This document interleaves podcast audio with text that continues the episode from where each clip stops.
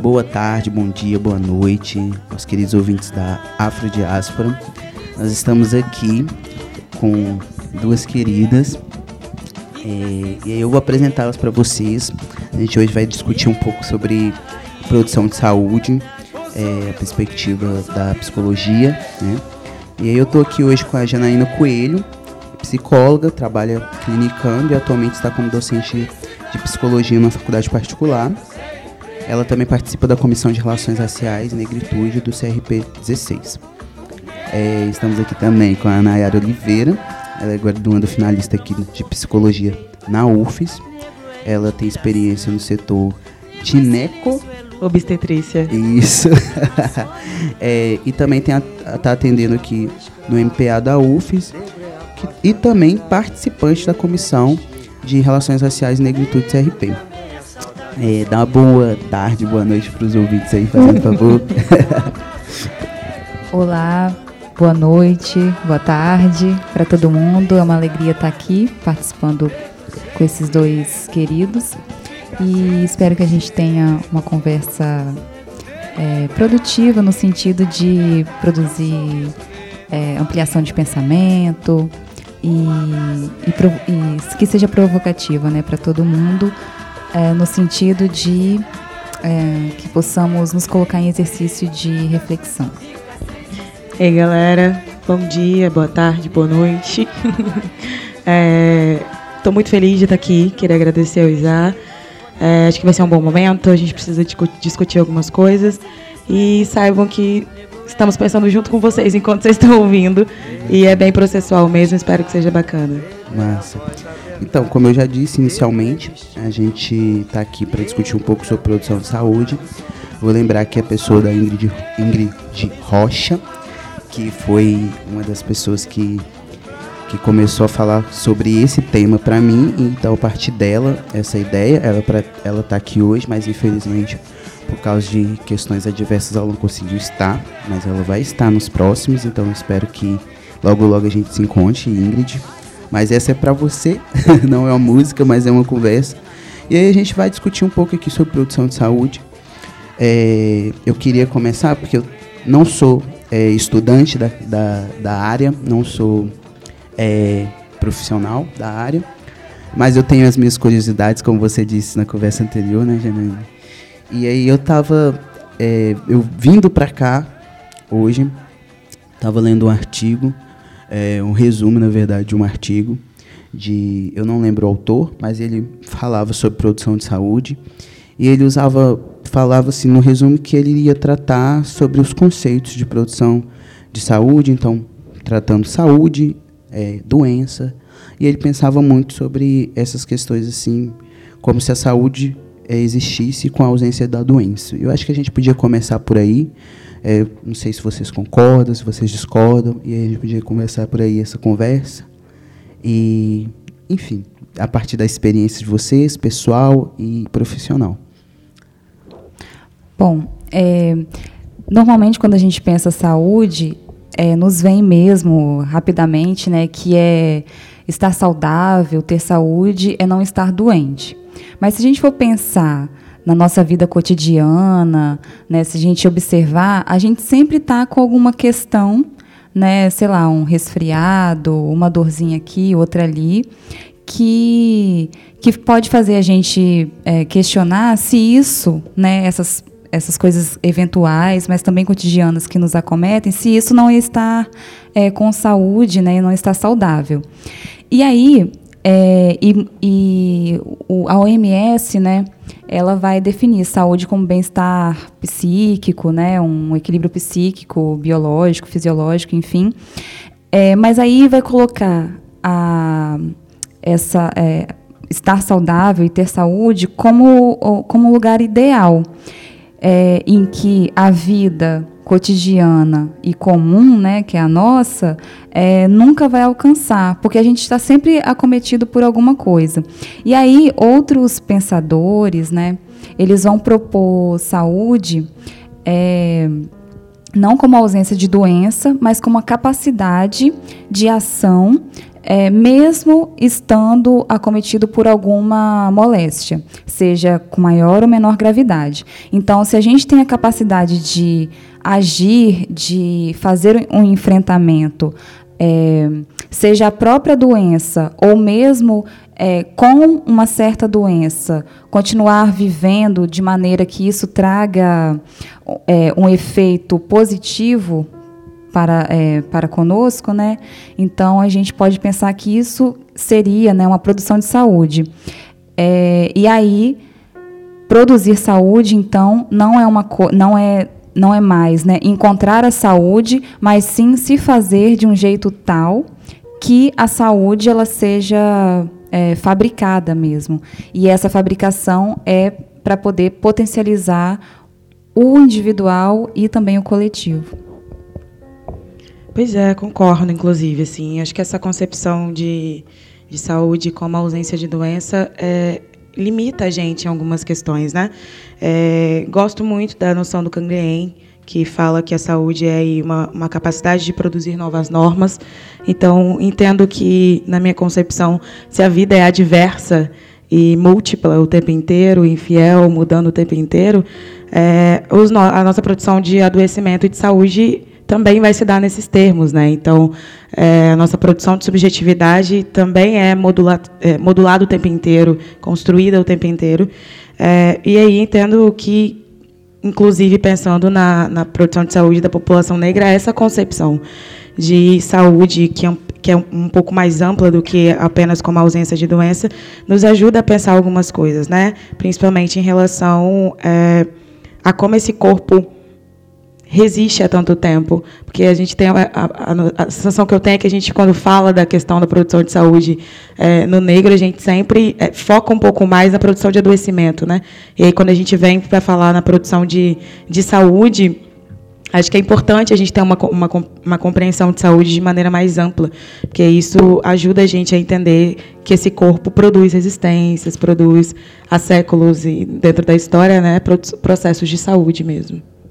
Bacana. É, então, é basicamente assim, para nesse início a gente fica pensando nessa ideia que a gente tem muito na sociedade hoje de de estar polarizando as ideias, né? Tipo, saúde, ausência de doença, não tem nada a ver. É, minimamente, assim, para, ainda mais nesse recorte racial, né? É, e também tem os olhares que as pessoas têm em cima dos sujeitos, né? Igual tá, a gente estava comentando anteriormente, e agora você falou sobre a perspectiva que a gente tem do, do sujeito negro e ser olhado e, e, sei lá, classificado a partir das suas mazelas, das suas questões, ou então a partir da sua resistência, bem entre aspas. E aí eu queria pensar sobre isso, assim, sabe? É, como produzir é, saúde para uma população onde essas, essas classificações é, essa massificação também de colocar todo mundo negro no mesmo espaço, no mesmo lugar, é, e, e, aí tratar teoricamente as doenças da mesma forma, do mesmo jeito, ou, ou é, tentar formular questões da mesma forma para infinitos sujeitos. Como produzir saúde, como pensar uma produção de saúde em cima dessa perspectiva aí para a nossa população, nesse recorte. Então. então, eu tenho pensado muito numa palavra que você usou, que é a polarização, né? É, eu acho que a polarização é um efeito de uma hierarquização, um processo de hierarquia. Então, é, a partir do momento que você hierarquiza, necessariamente o efeito é uma polarização. E acho que é, a hierarquização e a polarização elas são pautadas num binarismo sempre, né? Então, dentro da perspectiva de gênero e sexualidade, a gente tem um binarismo, homem e mulher, que deixa aí fora da caixinha várias outras possibilidades de gênero e sexualidade. E aí acho que tem vários binarismos, né? E na minha concepção o binarismo ele é em si homogeneizante. Então, é, existem o, binário, o bem o bem e mal, o bom e ruim, o negro e o branco, e aí é como se essas coisas não se coabitassem como se o espectro fosse realmente reduzido a uma, a uma perspectiva binária. Né? E aí a sensação que eu tenho é que realmente essa hierarquização, é, o binarismo é inerente ao processo de hierarquização. E aí, se a gente for pensar na, na, na população negra, é, a própria colonização, é, para ela se dar e se efetivar, como se efetivou, ela necessariamente precisou de uma hierarquização. Então, a partir do momento que o branco, o ocidental, o europeu entende que a sua cultura é melhor do que qualquer outra e que é o centro de qualquer outra coisa, a partir disso eu posso subjugar qualquer outra cultura que seja diferente da minha. Então, a partir do momento que o colonizador chega aqui, há em si, neste momento, necessariamente para a colonização existir, precisa existir uma hierarquia de raça, de gênero, de sexualidade, de classe social, que é o que a gente é, coabita hoje, né? Esses, esses efeitos das hierarquizações e, das, e dos binarismos, né? Sim. É, e aí, continuando, é, eu pensei duas coisas assim. É, uma coisa é pensar, por exemplo, as políticas públicas é, voltadas para a população negra, as políticas públicas de saúde. Né? A gente vê que tem uma defasagem, que é consequência até do, do próprio racismo institucional.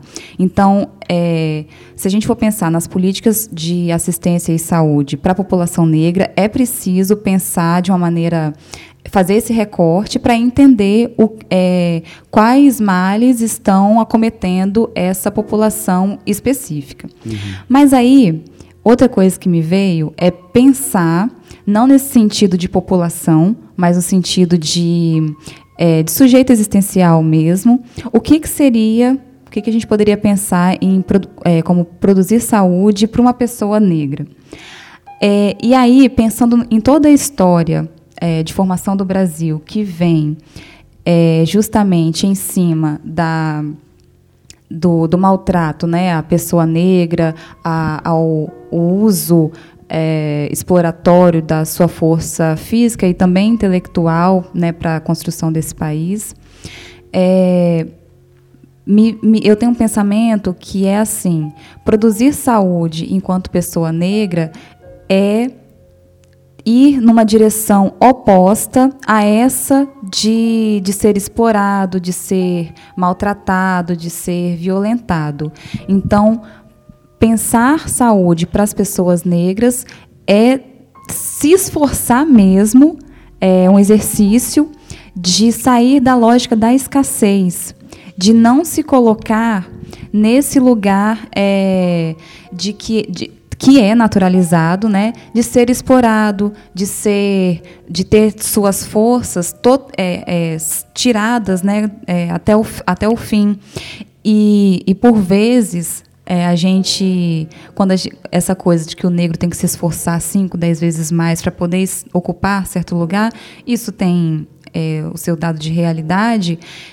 É, por, ton, por conta da, do próprio, da própria incidência do racismo, mas a gente também, que é negro, a gente também é subjetivado desse modo e, por vezes, eu costumo usar uma, uma, uma analogia assim, às vezes a gente pega o próprio chicote e vai se chicoteando, a gente já faz o trabalho para o outro, uhum. que é, às vezes a gente se esgarça para poder para poder fazer as coisas, né? Porque justamente tem antecipadamente a sua capacidade é, tem uma desconfiança da própria capacidade, a né? Dúvida, né? Sim. Isso. Mas aí como que, então assim, é, produzir saúde nesse sentido mais existencial e não populacional é ir no sentido de não ser marcado, é, balizado por esse racismo que vai, faz, que vai é, se apropriar do corpo negro de uma maneira exploratória. Sim. E, e aí, então, como a gente estava conversando on, antes, produzir saúde pode ser, então, é, ser comparado a uma produção de negritude, porque a negritude ela é uma, é, uma, uma forma né, de enfrentamento que diz assim: existe o que inventaram, é, o que é ser negro, esse negro hegemônico, E a negritude vem dizer, sim, mas aí eu vou inventar na minha individualidade, né? É, não de uma maneira privada, mas para poder fazer frente ao que foi colocado como o negro, né, hegemônico, que é esse, esse ser inferior. É, e aí, então, produzir negritude vai ser produzir uma, uma experiência de ser negro que vai fazer contrapartida a esse negro hegemônico que já está dado como inferiorizado, que foi é, inventado para poder é, estabelecer uma certa política econômica né, mundial. Eu tenho pensado muito é, em relação aos, a esses corpos desviantes, né? Eu tenho chamado de corpos desviantes, porque acho que isso ajuda a gente a pensar nessa é, nisso que eu estava falando antes em relação aos binarismos. A partir do momento que tem aí uma hierarquização de raça, de gênero, de sexualidade, é, isso parte de binarismos que homogeneizam e isso produz um efeito de polarização. Então, no contemporâneo, a gente, a gente o tempo inteiro se depara com extremismos e com polarizações de pensamento. Né? E, ao meu ver, tem relação com isso. Assim. E aí, dentro disso, é, a partir do momento que tem uma norma instituída como um padrão a ser seguido, quando a gente pensa em relação à população negra e à colonização, a gente pensaria em uma, uma construção de uma, super, de uma supremacia branca em detrimento de uma subalternidade negra. E isso traz, é, isso gera a norma, que é o padrão, e gera também quem vai desviar dessa norma. Sim. Então, os corpos negros em si mesmo, na, na sua é, na história do Brasil, são corpos que desviam da norma. Sim. Justamente por serem corpos desviantes, eles são corpos subalternizados, inferiorizados, marginalizados. E aí, no meio disso, tem. É, isso, o que isso cria? Né? Isso cria várias coisas. Sim. Uma delas, eu acho que é uma, uma perspectiva que você tocou na pergunta anterior, que é, é a resistência. E aí, voltando na conversa que a gente teve anteriormente, né, eu gosto sempre de separar é, resistência de superpotência do negro. Uhum. Isso que eu estou chamando de superpotência do negro é isso que incomoda a gente quando a gente critica a força. Porque acho que essa superpotência do negro, que é esperada dos nossos corpos, é uma superpotência branca. Por que, que eu estou falando isso? Porque no processo de colonização, no processo é, de constituição da sociedade brasileira, nesses moldes, é esperado desse corpo negro escravi aqui escravizado, esse corpo africano negro aqui, aqui escravizado, é uma força é, do trabalho, uma força servil, uma força que aguenta, é um corpo é, que aguenta a própria violência que sofre, é um corpo que aguenta o trabalho, é, é um corpo que aí, nos, no que a Janaína falou anteriormente, né, é, é, um corpo que necessariamente, por aguentar mais, ele pode sim, sim ter sim. oportunidades diferentes, porque ele pode exatamente se esforçar mais. Então, isso no nosso pensamento, a gente não pode esquecer, quando a gente fala da colonização, por que eu estou voltando à colonização? Não é um ressentimento, como acusam uhum. a gente às vezes, né, de que a gente uhum. fica voltando na escravidão. É, acho que se a escravidão não se atualizasse, a gente não teria teria que voltar nela, uhum. né? Porque ela não é mais passado. Ela, Sim. quando a gente fala dela, a gente fala das não só voltando na história, mas a gente fala das modulações é, desses moldes Os atualmente. Presentes ainda, né? Isso. Então acho que a gente não pode esquecer que o processo de colonização ele também é subjetivo. Então é, temos aí vamos, Vamos lá, né? Temos aí um corpo que chega até aqui, é, um corpo que é mercadológico um corpo que é objeto uhum. de venda. Sim. Então, não é um corpo que tem, é, que é imputado a ele um certo processo subjetivo. Uhum. E aí, com o passar dos anos, temos aí a pós-abolição, temos apenas 130 anos de pós-abolição, então estamos no meio da guerra mesmo, uhum. de entender o que é o processo subjetivo do negro. Não acho que a gente está... É, é, é, muito à frente, não. A gente está pensando enquanto está fazendo, né? Uhum. Acho que pensar o processo subjetivo do negro é, atualmente é, é fazer também o processo subjetivo do negro acontecer. Então, esse corpo, com o passar do tempo, é, vai sendo. Ele sai de. É, Para ele ser um corpo objeto, ele precisa ser um corpo animalizado, ou seja, ele precisa ser um corpo não humano. Sim. A partir do momento que ele é um corpo não humano, ele pode sim é, ser colonizado e pode sim ser escravizado, porque não tem aí, aí a diferença entre o corpo negro e o corpo indígena nessa época, que era o indígena era entendido como um, um infra-humano, né? Uhum. Ele era um humano subalterno que precisava ser civilizado, catequizado, uhum. e que, por isso, a aposta era que esse corpo tinha uma alma. Sim. Essa é a linha de corte que eu acho importante, porque o corpo negro não tinha alma. Então, a partir do momento que ele não tem alma, ele é um corpo que pode ser animalizado e é um corpo que pode ser é, necessariamente, que vai ser necessariamente não humano. Uhum. E aí, com o passar da história, esse corpo sai da, da, perspectiva do não humano e passa a ocupar a perspectiva de um infra-humano. Uhum. Não é que é um corpo que vai estar equiparado, é um corpo que vai ser subalternizado, marginalizado, vai ser um corpo periférico, vai ter aí um, uma série de processos que vão distanciá-lo da, é, das normativas o tempo inteiro, uma série de dificuldades de oportunidades sociais, enfim e o que a gente já está acostumado a entender. Por isso que eu, eu voltei nessa, nessa perspectiva, para a gente entender isso que eu estou chamando de, de, superpotência do negro, que não sou eu que estou chamando, estou falando que eu estou chamando aqui, né? Uhum. mas que tem aí uma série de, é, de pensadores, pensadores que têm problematizado esse termo, e acho que é importante para a gente lembrar disso, porque quando a gente critica essa força que é imputada ao corpo negro, é uma força branca, é uma força que, é, que espera desse corpo aguentar o que sofre. É como se o meu corpo aguentasse a violência que sofro. Então, é um, uma, uma, força esmagadora. Isso é diferente do que a gente entende, pode chamar hoje, de um processo de resistência. O processo de resistência traz para a gente é, uma ancestralidade que é o, a força do corpo negro por nós mesmos. É uma força, a força de resistência é uma força que produz, é uma força que cria, é uma força que gera, é uma força que impulsiona, é uma força que, é, que consegue ser construtiva. Isso, esse processo de resistência é diferente e vem na contramão do processo da força, é, das primacia, da superpotência do, do negro, desculpa, que vem para é, pedir desse corpo uma, uma força que aguente. Né? E a gente diz, olha, não precisa aguentar. E é difícil a gente dizer isso. Porque, como a Janaína bem lembrou, o que dói mais, às vezes, é a gente reconhecer que, enquanto população negra, nós reproduzimos é, subjetivamente mesmo, inconscientemente, de várias dimensões, essa força da superpotência. Então, não sei vocês, mas eu sempre passei a minha vida inteira ouvindo a minha mãe que eu tinha mesmo que ser melhor do que todo mundo. E ela não falava isso porque ela queria ser ruim comigo. Eu sou filha de uma mãe negra. Então, minimamente, ela falava isso é, inconscientemente ou não, ela falava isso porque sabia do que estava falando. E também porque ela ouviu isso. Exatamente. É, é uma reprodução né, de, de gerações e gerações. Assim. Sim. A gente precisa ser melhor para ocupar tal espaço. É, você precisa ser melhor, então você precisa se vestir de tal forma. E, e aí são várias questões que vai construindo essa subjetividade nós, até, até chegar ao ponto que a gente vê, pô, não precisa eu, eu, deveria chegar ao ponto de dizer, eu não preciso, eu não deveria precisar, Como porque é que infelizmente a gente... a gente precisa. Sim. Hum. Como é que a gente chega nesse ponto? Eu tenho me perguntado isso, de não precisar reproduzir uma lógica de superpotência do negro, sendo que as oportunidades não são iguais. E Sim. sendo que, que, que, socialmente falando, é, a gente às vezes tem mesmo que ser cinco vezes melhor. Sim. E aí acho que é pensar esse processo na contramão. Uhum. É pensar mesmo que a gente tenha que criar estratégias, criar políticas públicas, criar projetos de lei, criar isso que a gente já tem conseguido fazer, criar políticas afirmativas, uhum. porque a partir da ocupação de alguns espaços, a gente vai criando mecanismos sociais, subjetivos, psicológicos, de cada vez menos precisar reproduzir uma lógica de superpotência e cada vez mais deixar, dar passagem para uma lógica de resistência que é própria do nosso povo,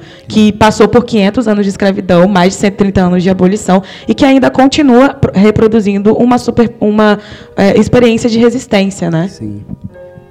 É, é, você falando, sobre essa. Quando você falou que a gente né, tá, tá, no processo ainda de construir assim não estamos em processo de conclusão sobre o que é a como é como se dá a subjetividade do negro no Brasil porque só temos 30, 130 anos de abolição uhum. aí o pensamento que me veio é assim a, é, as pessoas negras no Brasil têm mais experiência com o, o estado de, escraviza, de escravização do que de liberdade. Quer dizer, o Brasil ele tem mais tempo, né, foram quatro séculos de escravização das pessoas negras e contra somente 130 de liberdade. Então a conta cronologicamente já é já dá muita diferença.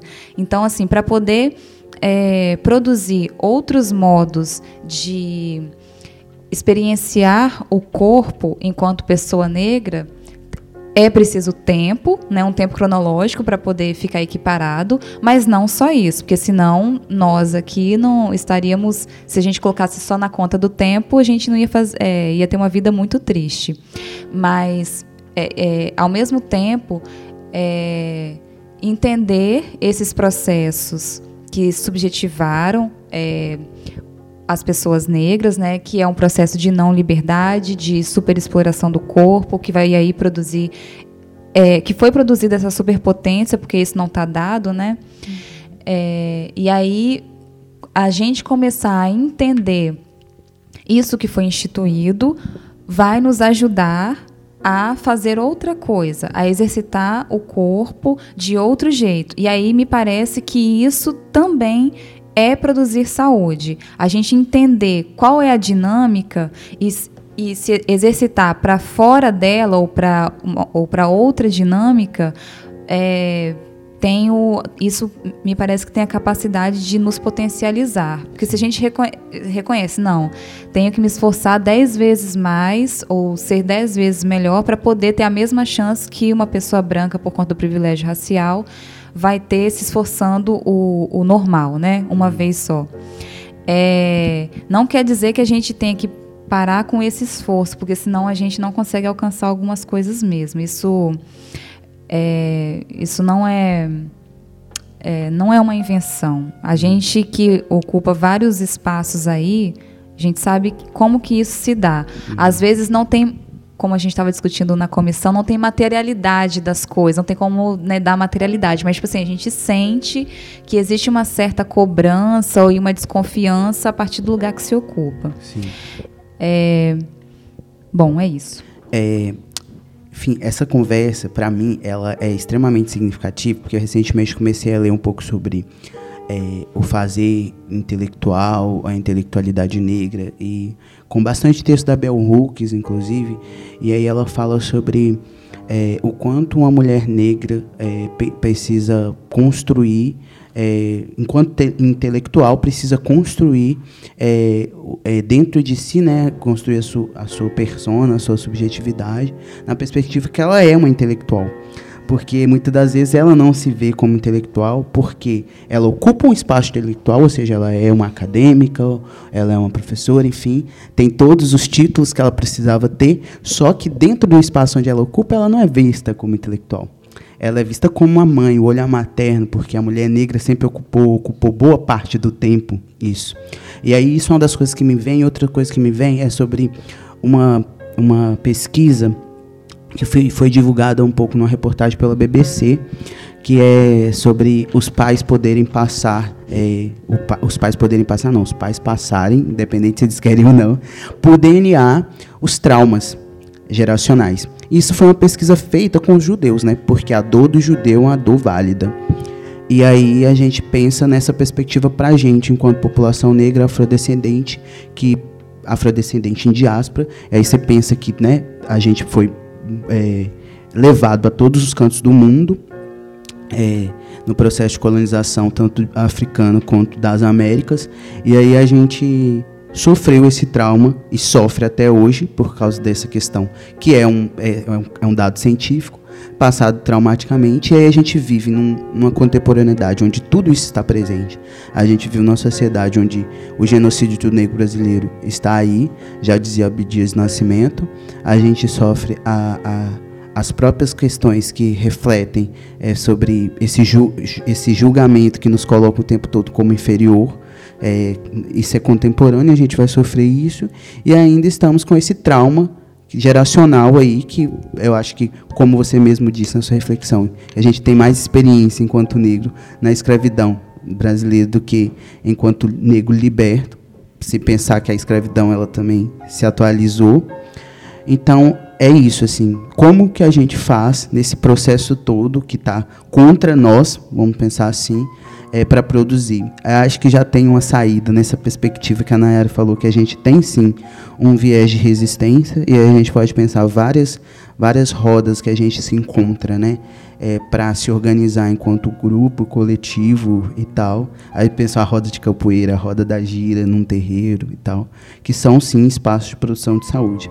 E aí eu fico pensando, vocês enquanto profissionais, assim, de, né, de é, clinicando e tal, num espaço onde é essa ideia, tipo, por que, que teoricamente eu procuraria um psicólogo para tratar questões é, que me interessam? E aí eu fico pensando nisso, como é, vocês poderiam é, pensar o fazer dentro da psicologia é, para ajudar, sei lá, é, a gente nesse sentido, mais prático mesmo do, do, do rolê.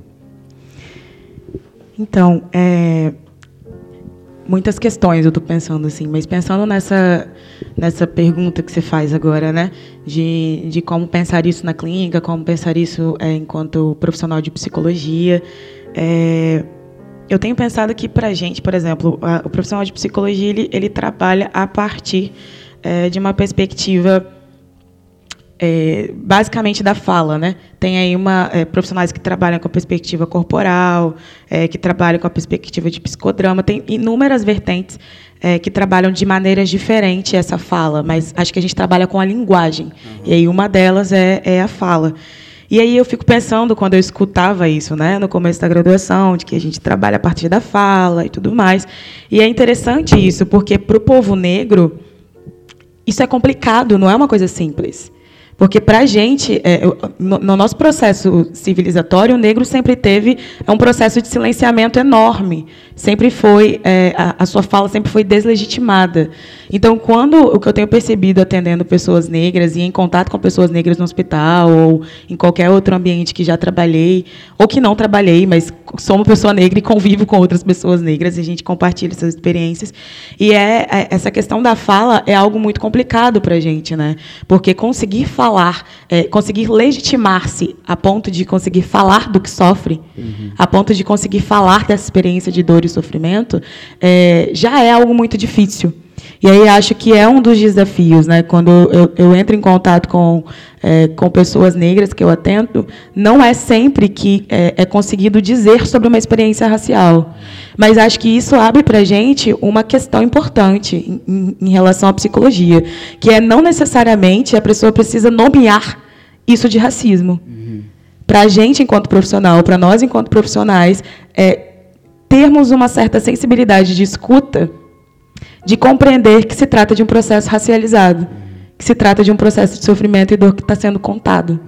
Então, assim, é, é, não necessariamente a pessoa vai chamar aquilo de racismo, ou vai, mas ela pode, por exemplo, dizer é, de processos de é, de sofrimento racial na família, no trabalho, na sociedade. E aí é, acho que isso chama atenção para precisa chamar a nossa atenção para uma coisa, que é o racismo não necessariamente ele, ele vai agir apenas na discriminação direta.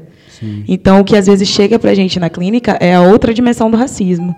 É um racismo institucional, um racismo estrutural, é um, um racismo que opera na produção subjetiva desse sujeito, uhum. é um racismo que vai aparecer na maneira como esse sujeito se afeta na maneira como esse sujeito sustenta e lida com os afetos.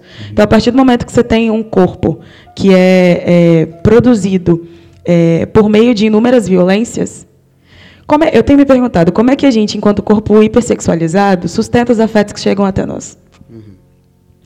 É complicado. Porque, assim, é um corpo que, é, em sua constituição histórica, é, não não, não, recebeu alguns afetos, não, foi, não, não teve alguns afetos legitimados, mas, querendo ou não, é um corpo que produz e é um corpo que recebe afetos, como qualquer corpo. A questão é de que maneira a gente tem conseguido hoje sustentar esses afetos. Você falou do, do texto da Bell Hooks, né, da Intelectuais Negras, e é, acho que esse texto também chama atenção para a gente para outros questionamentos que devem ser feitos a partir do momento em que a população negra começa, então, a ocupar alguns espaços sociais antes né, é, é, até então negados e dificultados por uma série de mecanismos sociais, estatais e tudo mais. E aí acho que isso deixa para a gente duas coisas. Uma que é, é o, o, negro ele começa a incomodar na sociedade quando há uma, um, uma, um forçamento para que para que haja uma, uma sedimentação dos lugares sociais. A partir do, quando a gente pensa a Constituição, a estrutura social, e pensando em uma estrutura social atualmente é, capitalista, neoliberal, ela, o capitalismo em si ele só se dá, assim como a colonização, a partir de uma hierarquização. E só se dá a partir de uma desigualdade. seja ela qual for. Então, é, a gente precisa lembrar disso. Esse é o primeiro ponto. A gente precisa lembrar disso.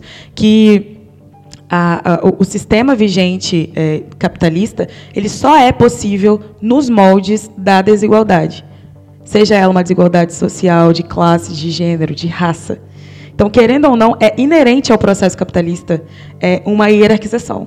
E é inerente ao processo capitalista toda essa conjuntura é, de, de, desigualdades e tudo mais. Então, a partir do momento que o negro começa a ocupar alguns lugares sociais, como a universidade, como lugares de poder, como lugar de intelectualidade, como lugar de, de produção de conhecimento, é importante a gente lembrar que o tempo inteiro a, o, a forma colonizadora em nós espera que o nosso, o nosso pensamento, que a nossa fala, a nossa intelectualidade seja legitimada por algo externo, que é sempre o branco. Então, assim, como nós enquanto população negra, nos legitimamos a falar, nos legitimamos a produzir conhecimento, legitimamos que o que produzimos já é conhecimento. É, como, é, como, como esses corpos conseguem legitimar isso, né? E aí esse corpo que começa a ocupar os espaços da intelectualidade, por exemplo, é, passa por uma série de, de, de, de provocações e de questionamentos, justamente porque ele começa a incomodar. Enquanto a, a, a é, é importante lembrar também que o Estado, a configuração, a conjuntura capitalista, ela funciona para manter a desigualdade. Sim. Porque sem a desigualdade ela, não, ela desmonta. Então, assim, é, é importante nós nos questionarmos o tempo inteiro se as nossas práticas dizem de uma manutenção desse sistema, de uma manutenção das desigualdades, ou se as nossas práticas vão desviar vão produzir desvios, vão, vão, produzir rotas de fuga, vão produzir fissuras nessa estrutura. E aí, pensando numa, numa produção é, subjetiva e numa produção de saúde, o que eu tenho percebido, o primeiro ponto é essa, essa possibilidade de espaço de, de construir um espaço de fala que seja de sofrimento ou de saúde, mas de produzir um espaço de fala e de escuta. E acho que isso é o primeiro ponto quando a gente pensa numa, é, num, num, trabalho de produção de saúde, principalmente pensando se tratando de um, de um trabalho de uma, de uma produção é, psicológica, né, de um atendimento psicológico, ou de qualquer trabalho que o profissional de psicologia vai tratar. E aí acho que uma, um outro ponto que, que sinaliza para a gente, além do, do, da construção que é mútua, né, de um processo de escuta e de fala, que é construída a partir do momento que você encontra contra essa pessoa, então é construída é, no, com o profissional e com o paciente o tempo inteiro, né? Construída, desconstruída, junto. É assim, esse processo só se dá junto. É importante lembrar disso. Acho que um outro ponto é a importância de estarmos atentos a, outra, a, a todas as dimensões do racismo. Porque quando eu escuto pessoas negras na clínica, não necessariamente é, vai vir, já que há aí uma anterior, anterior a isso, já que há uma dificuldade é, de conseguir falar sobre esse sofrimento, é, de conseguir falar sobre, sobre essa experiência que não é só de sofrimento, né, em relação à produção de negritude e, de, e, e de um corpo negro, é, acho que sinaliza para a gente essa outra necessidade. Acho que o primeiro ponto é a fala e a escuta. E acho que o segundo ponto é, é estarmos atentos a, a, dimensões outras do racismo.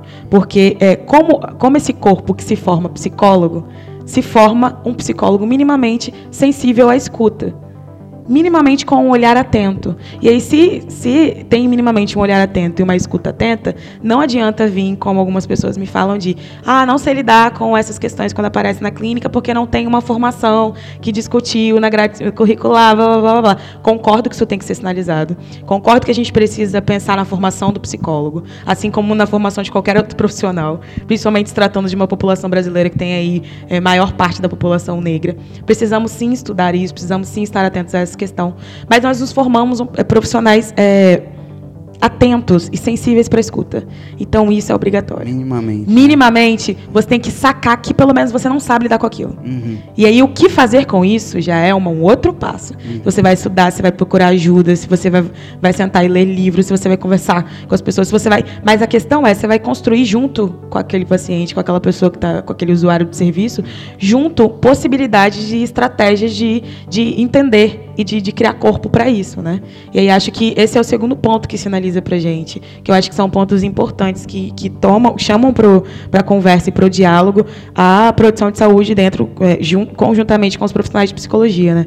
Mas acho que vale a pena lembrar também que as estratégias de saúde elas são é, concomitantes a qualquer outro processo que nós estejamos passando. Então, assim, enquanto há possibilidade de fala, há produção de saúde.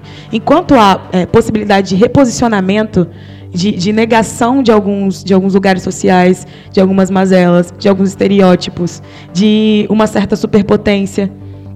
E aí há também, eu costumo falar que não dá para negar algo, é, não dá para afirmar algo sem negar uma série de outras coisas. Acho que a gente perde de vista isso. Que querendo ou não, a gente vai estar tá sempre perdendo algumas coisas, negando algumas coisas. Para afirmar, a partir do momento que a gente consegue negar essa superpotência do branco, consegue sacar é, de que maneira é, essa colonização marcou o nosso processo subjetivo, de que maneira nós temos reproduzido e atualizado é, uma lógica branca, uma lógica é, massacrante, uma lógica genocida é, a partir do momento que a gente consegue notar isso e negar isso construir estratégias para negar isso, automaticamente há um processo de afirmação que é inerente a esse processo.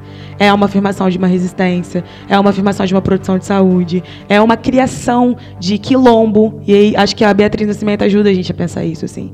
Ela fala do, do que o quilombo é a primeira experiência do negro que diz sempre de uma perspectiva de fuga, uhum. de sempre de uma perspectiva transatlântica, de sempre de, sempre de uma perspectiva transacional, uhum. de transição. A sensação que eu tenho é que o negro está sempre em transição. Acho que todo sujeito está sempre em transição. Mas isso, na perspectiva do processo subjetivo negro, me parece mais marcante.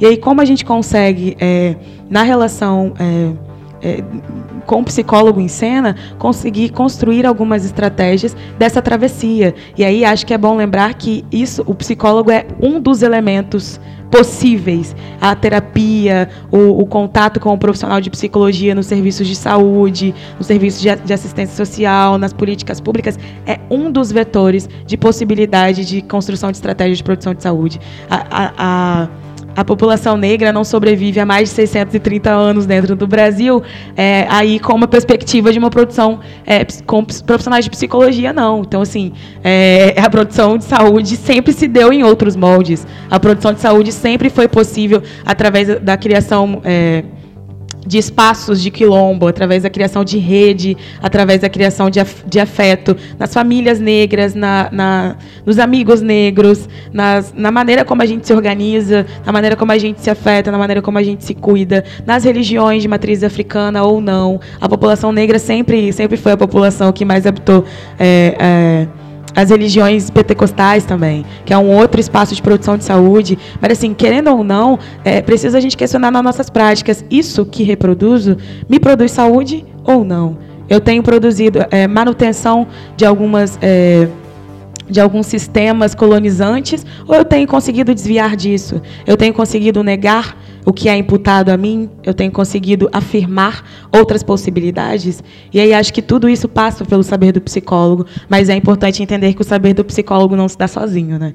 Ele não, não é o que vai é, conseguir lidar com todas as mazelas da população negra, e eu também não espero que seja. O que eu espero é que todos tenham acesso, porque todos temos direito a. E aí, a partir disso, você escolhe se é na psicologia, se é no terreiro, se é na igreja, se é na psicologia no terreiro e na igreja, que, vai ser, que vão ser vetores importantes de construção de estratégias de produção de saúde, né?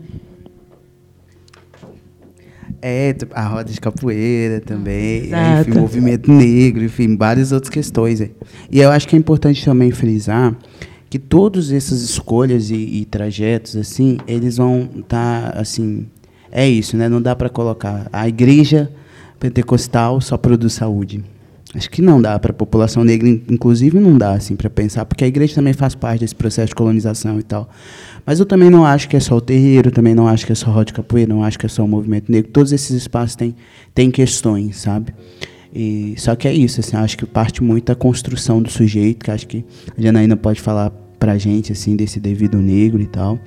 Mas eu queria colocar mais um tópico aí nessa questão do banzo também, sabe? Que, que a gente tem, essa nostalgia de África, que recentemente tem me pegado muito, assim, direto eu tô parado, assim, e aí do nada eu fico pensando, caraca, velho, se eu tivesse na África agora, sabe? Se eu nunca tivesse, se o meu ancestral nunca tivesse saído de lá, sabe? O que, que eu estaria fazendo? Que que...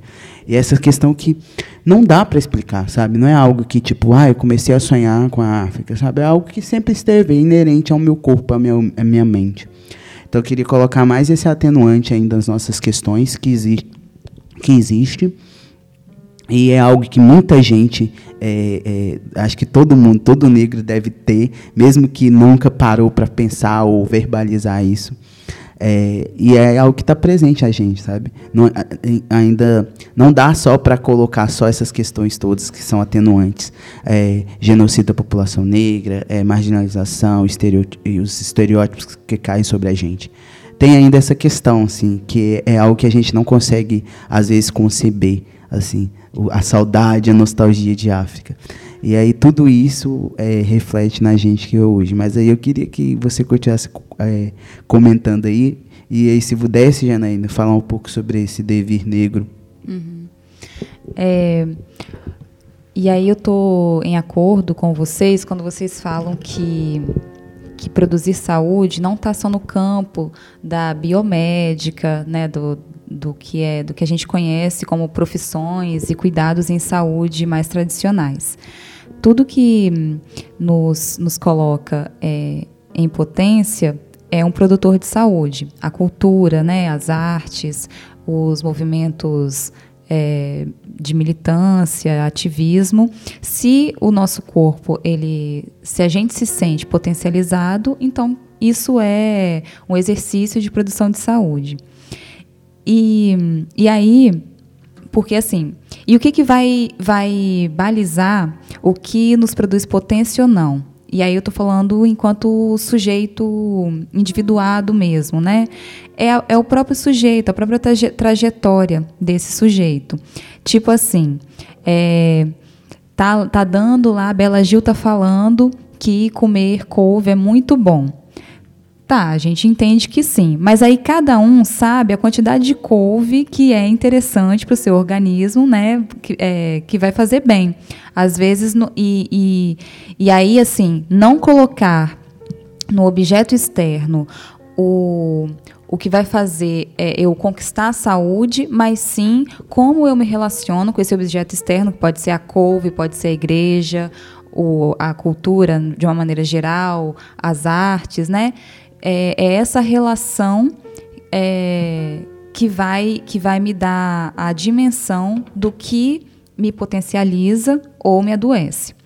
É, e aí, uma das coisas que eu tenho observado que tem é, que pode ser encarado como produtor de saúde, por mais que também é, tenha muitos impasses e também um certo sofrimento colocado, é essa inclinação é, da, das pessoas negras, principalmente os universitários, mas é, na sociedade brasileira como um todo, quererem saber mais sobre é, sobre a história do negro no Brasil. Isso me parece de muita força.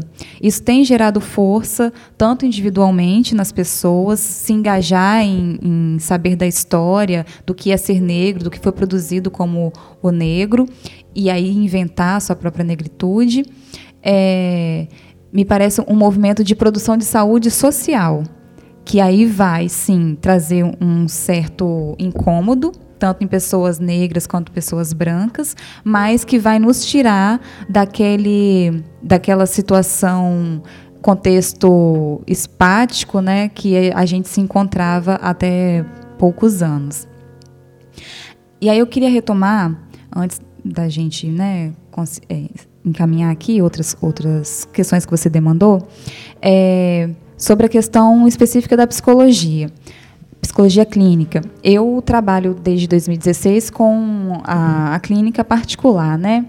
E aí, algumas, uma coisa, alguma das coisas que, que eu observo é, é parte dos dois lados, assim, eu enquanto psicóloga negra ocupando esse lugar que na história do Brasil sempre foi ocupado pela, pelas elites brancas, ser psicóloga clínica é, isso de uma maneira geral e instituída.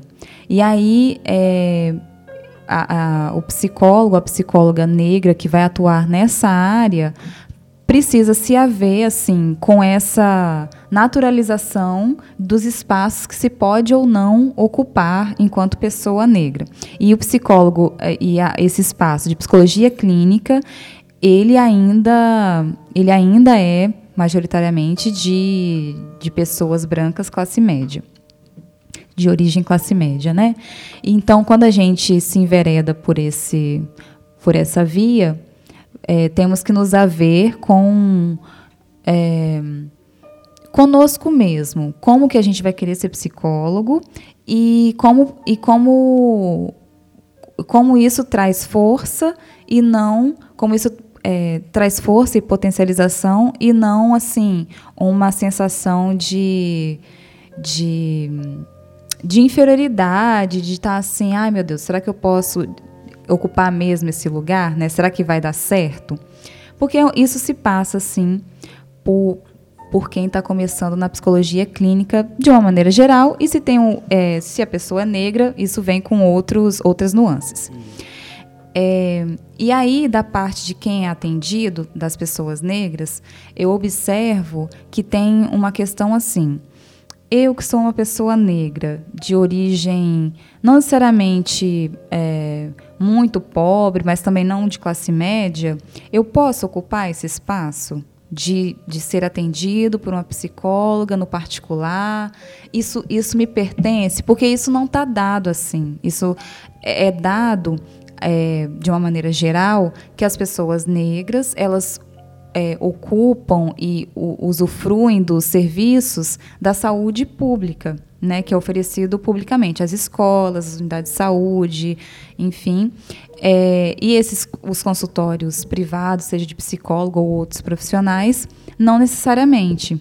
É, e a gente sabe né, por que, que as, as pessoas negras acessam ou não os consultórios privados por conta já desse lugar é, de, da hierarquia racial que coloca as pessoas negras como as que tem menos né, possibilidade de acessar mesmo algum serviço por conta da grana mesmo.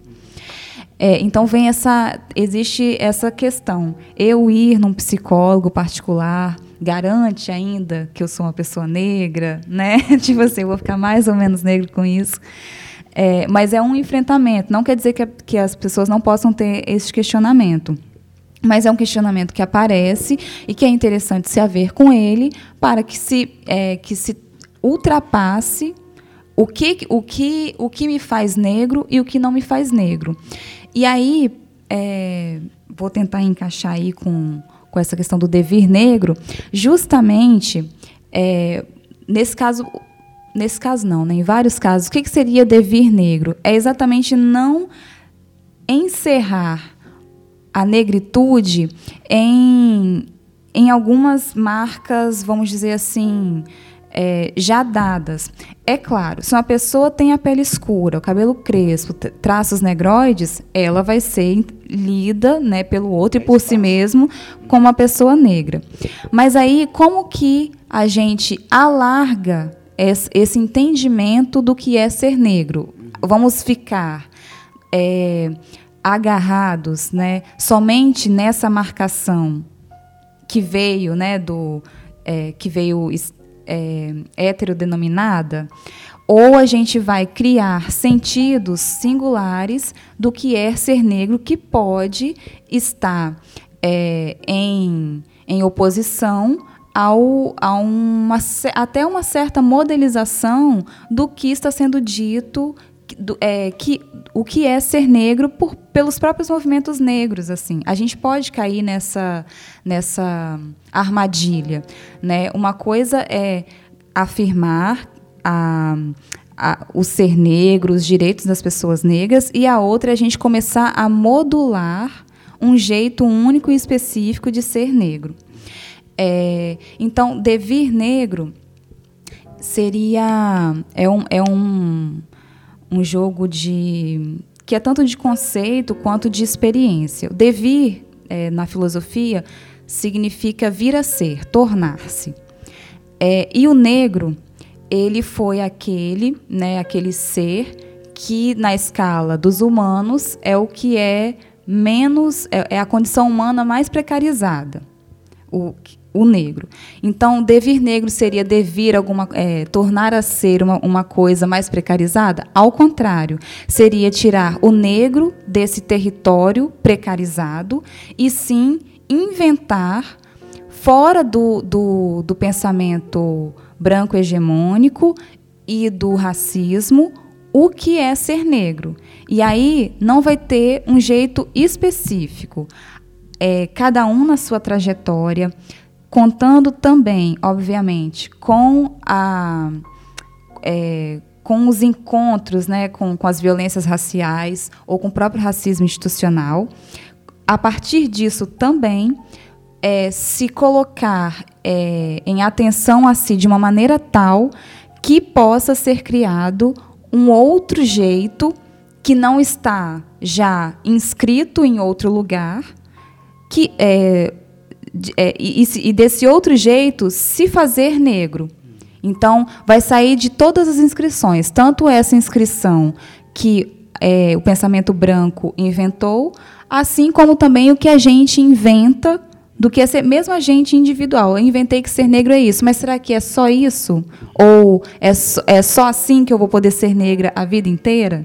Então, é colocar a gente, que é negro, é, em, em exercício de reflexão e pensamento do que está se fazendo consigo mesmo, com a sua vida. E isso na, na, na busca por uma vida alegre, inventiva, é, e coletiva. E a Nayara falou uma coisa muito importante sobre essa questão é, de uma característica dos povos negros, que são os agrupamentos. É, eu estava tô lendo um, livro que chama Dicionário da Escravidão e Liberdade. E aí tem um capítulo que fala de doenças. E, e aí, resumindo, uma das coisas que aparece nesse artigo é, fala exatamente disso, que as pessoas negras, já que elas não tinham acesso aos estabelecimentos oficiais e nem aos os curadores oficiais, é, elas se é, agrupavam entre si e confiavam mais naqueles é, iguais a si para poder fazer os procedimentos de, de cura e saúde. Então, por vezes, isso eu estou falando do Brasil escravocrata ainda, tá? É, essas pessoas tinham mais confiança em ser tratado pelo curandeiro do que pelo médico né, oficial com a medicina ocidental, é, porque não entendiam que essa medicina oficial não dava conta da sua daquele daquela moléstia que aquela pessoa estava sofrendo. E, e, e, também, né, por não ter acesso aos equipamentos oficiais, essas pessoas se agrupavam, tinham um sistema de rede para que a, a saúde pudesse ser promovida. Então, essa marca de grupalização das pessoas negras, ela é muito, ela é muito presente e me parece uma das potências para que se possa produzir é, outro, uma um outro negro, né? E aí, e aí até sair desse negro enquanto bloco, né, que a gente vem pensando na enquanto população brasileira. Sim. É, eu fico pensando nessas questões porque isso está é, os agrupamentos, o, o coletivo, o, quilombo, dizemos assim, está presente na nossa vida, né? Tipo, pensando na, na construção de família, tipo, e aí eu acho que que é to, tudo que a gente está falando aqui me leva a, a, continuar acreditando que eu penso em relação a, a essa construção nossa que é individual, mas não deixa de ser coletiva, sabe? Essa uhum. experiência que tem que ser individual, eu tenho que construir é, a minha subjetividade a, a, partir de mim enquanto indivíduo, mas que ela nunca ainda mais pra gente que é negro, ela nunca vai ser e nunca vai deixar de ser também coletiva, assim. Que acho que é, é, é, ótimo a gente se atentar que essa produção de saúde também se faz com coletivo. E aí cada um vai saber qual coletivo é. Não, não deve também ser tipo, ah, pra mim serviu isso e pra você vai ser a mesma coisa, né? Acho que não. Uhum.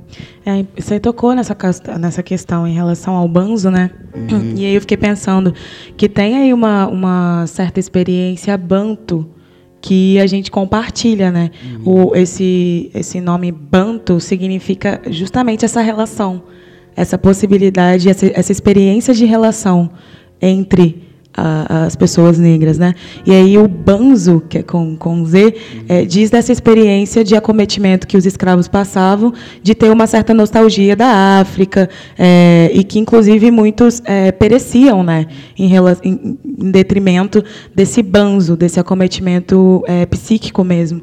E aí é interessante que, na nossa experiência subjetiva atual, nós ainda temos perspectivas banto e banzo.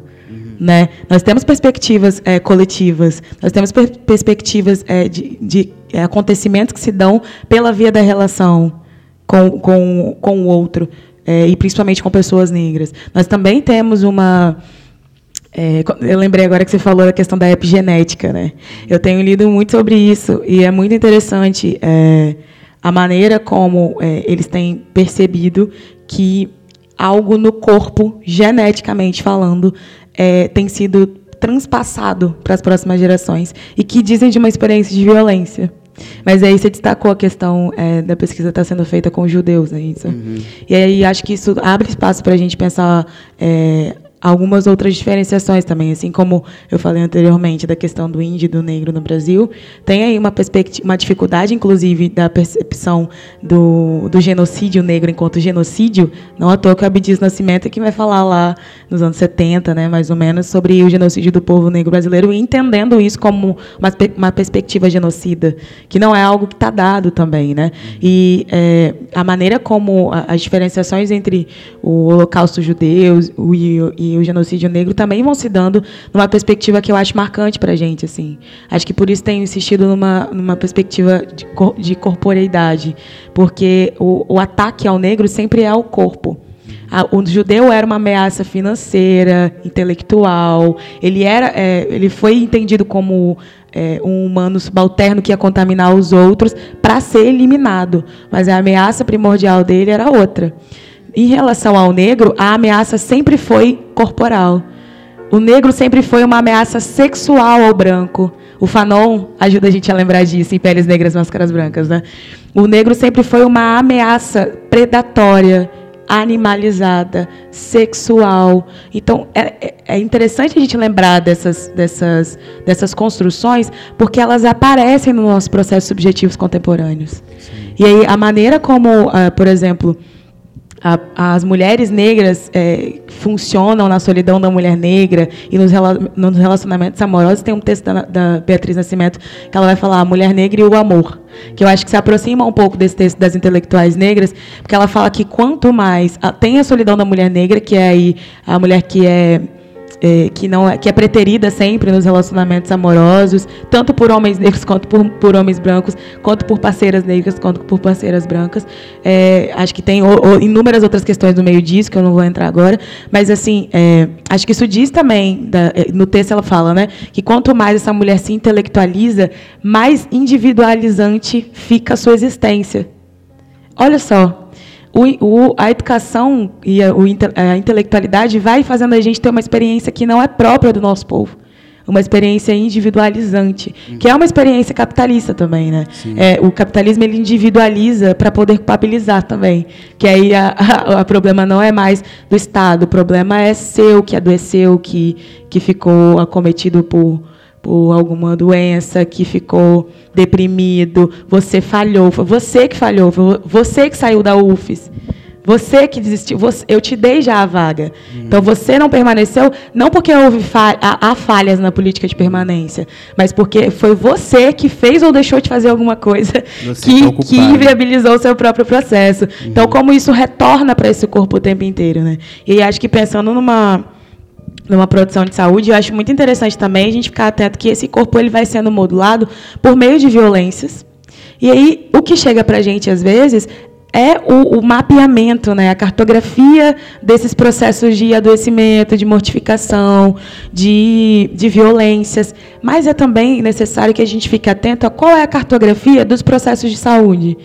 Qual é a cartografia dos escapes? Que hora esse corpo relaxa? Porque nós temos um corpo que é sempre é, em alerta, né? Uhum. É um corpo endurecido, enrijecido. O adoecimento faz isso com a gente. E aí, quando eu chamo de adoecimento, gente, eu não estou falando de necessariamente é, um, um, um, diagnóstico, uma patologia. Mas estou falando dos processos que a gente vai passando na vida que vão é, restringindo a nossa potência de vida. Então, esses, o, o Spinoza vai falar né, que os nossos encontros eles produzem afetos que ou ampliam ou restringem.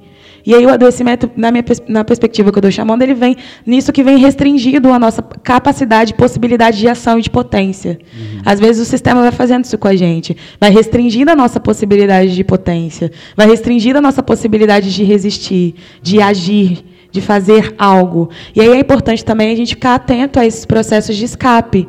Que horas esse corpo relaxa? Relaxa como? Relaxa onde? De que jeito? O que, que te faz baixar a guarda? O que, te faz não precisar ficar em alerta o tempo inteiro?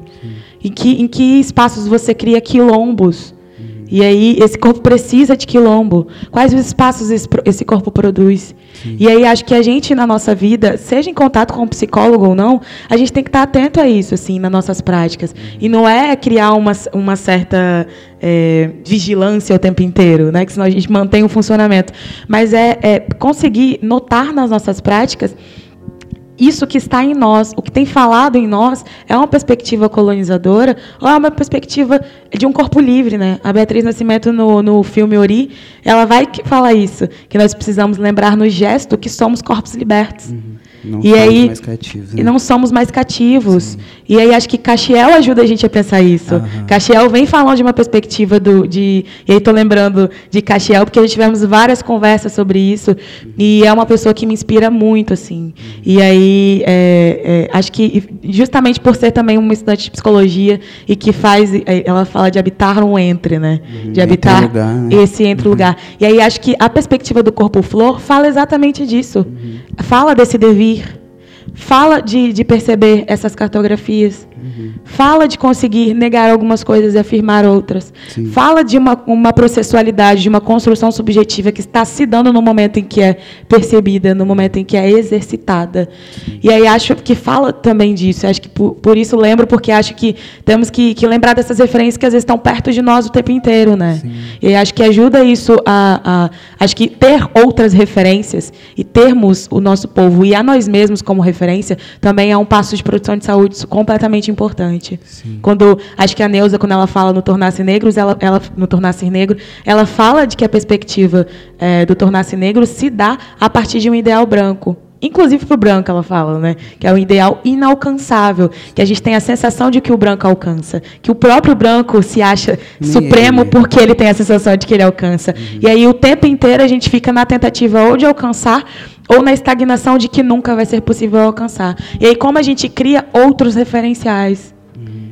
Como a gente cria é, em nós mesmos referenciais para nós mesmos. Uhum. E aí, numa, numa perspectiva coletiva de, cor, de, de povo, mas também numa perspectiva pessoal, de como eu, é, Nayara, posso ser minha referência, de como eu, Isa, posso ser a minha referência, de como eu, Janaína, posso ser a minha referência. E aí, posso, no coletivo e também na dimensão. É, pessoal, que quando eu falo de dimensão pessoal, não é só pessoal nunca, né? Mas também na, na perspectiva é, singular, é, ter outras referências, né? Sim. É, isso, é, isso que você está falando aí me leva muito a pensar nessa questão de, é, de das referências e, e, como a gente, nós, povo africano, em diáspora, a gente tem uma referência, talvez que a gente não revisita muito. É, falo revisito porque tenho várias pessoas que já estão visitando e acho que nesse caminho a gente pode construir muito, assim. Que é a África, teoricamente, antes, antes do colonialismo, né? Porque ali existiam vários povos grandiosos que aí sim ali eles roubaram a nossa intelectualidade, roubaram a, a toda a questão financeira, todos, todos os modelos que a gente tinha e teoricamente disseram, usurparam e falaram é meu, é nossa. E é isso a, apropriação cultural quando a gente quer falar tá nisso aí, quando eles foram lá e pegaram tudo, pegaram biblioteca, queimaram livros, pegaram as artes e levaram para Europa, tá ligado? E aí depois pegaram os nossos corpos e trouxeram para ser mão de obra. Então eu acho que dá para a gente pensar, talvez, eu, eu gosto muito quando a gente começa a falar assim, ah, Bidias, Beatriz, assim, que aí agora eu lembrei da Sobolfo Somé, que, que, é, que, que trabalha muito com a filosofia dos povos da Gara, e aí eu acho que além do, dos processos que a gente tem, das rodas, do, do, dos quilombos que a gente tem contemporâneos, acho que a gente vale muito pensar num processo de construção de saúde, de produção de saúde, é, olhando para essas é, referências sociais de uma África antes do colonialismo, porque acho que tem muitas respostas para a gente lá, assim, é, numa perspectiva afrocentrada mesmo, assim. Então acho que muita gente já sabe que eu defendo muito isso, não defendo nem, nem esquerda nem direita, mas defendo essa questão assim da gente pensar que há muitas respostas, não sei se todas, mas acho que há muitas respostas para a gente construir isso. afinal, boa parte daquilo que a gente tem hoje de conhecimento foi roubado de lá né? Boa parte de, de, de, estruturas mesmo sociais foram roubadas de lá e deturpadas pelo, pelo povo branco. Então, acho que para a gente que às vezes é, se encontra é, meio que sentido que está perdido nesse, nesse sentido, olhar para nós mesmos e para o nosso passado grandioso e glorioso, acho que faz muito sentido. assim. E acho que também fechar um pouco, é, porque às vezes a gente fica tentando achar solução para a sociedade, né? Para a sociedade toda, assim, ah, o branco, o preto, o índio, todo mundo junto. Mas eu acho muito difícil, e eu acho que eu vou falar uma frase talvez dura, que as pessoas vão, ah, radical, mas não é, mas eu acho muito difícil para a gente que tem sofrido, sofrido é, é, questões é, tão individuais, tão individuais assim, enquanto povo, tão é, marcadas enquanto povo, tentar resolver as soluções para todo mundo. Entendeu? A gente tem que começar a pensar é, soluções para nós, enquanto povo, enquanto indivíduo, eu enquanto Isá, mas pensar então também enquanto povo, porque eu não consigo resolver a questão do branco que está me afligindo. Eu não tenho também. Porque muitas das vezes a gente, coloca nesse, a gente se coloca nesse lugar de tentar resolver a solução para o mundo. E acho que a gente tem que começar a pensar menos para o mundo e mais enquanto eu, indivíduo e povo. Assim. É claro que tem várias questões aí que a gente pode. É, se a gente fosse falar, a gente ficaria mais uma, duas, um ano falando assim. É, não dá para generalizar. Mas eu acho que a partir desse momento que a gente conseguir olhar para a gente enquanto indivíduo e povo negro, é, claro, pensando nas subjetividades, na, no colorismo, nesse, todas as questões que envolvem o povo negro, acho que a gente consegue. Eu acho que, inclusive, esse espaço, esse, esse espaço de fala e escuta, que não só dá só dentro de um consultório médico ou psicológico, é, enfim, e também é, é importante. Então, é, espero que esse podcast também seja importante, que atravesse as pessoas, sabe? Para se atentar para isso. Uhum. E aí vamos continuar, porque ainda está em tempo. Você falou uma coisa muito interessante, assim, que eu queria é, retomar, que é a gente ter que lidar com o nosso problema e com o do outro, né? Uhum. Eu acho que isso é um processo subjetivo esgarçante para a população negra e que é pautado no mito da mãe negra, né? Uhum. É, então, o tempo inteiro nós, população negra, temos que abraçar a todos. O tempo inteiro, é, nós temos que cuidar das nossas mazelas e das mazelas de qualquer outro povo. E aí acho que a gente tem que estar atento a isso mesmo. Porque, assim, o tempo inteiro é, é uma violência e uma empatia seletiva. Então, a partir do momento que há uma, um caráter de seletividade, a gente vai entendendo o que é, a gente compreende o, o legítimo enquanto sociedade, o que a gente entende como é o que é violento ou não a depender de, de quem é que está sofrendo e a depender de quem é que está violando. A gente vai é, cobrar uma empatia que também é seletiva. Até mesmo dentro da, da, perspectiva da universidade, a gente lida com isso em relação às fraudes. Né? É cobrado o tempo inteiro da gente, enquanto, enquanto estudante negra, uma empatia em relação ao estudante branco que fraudou.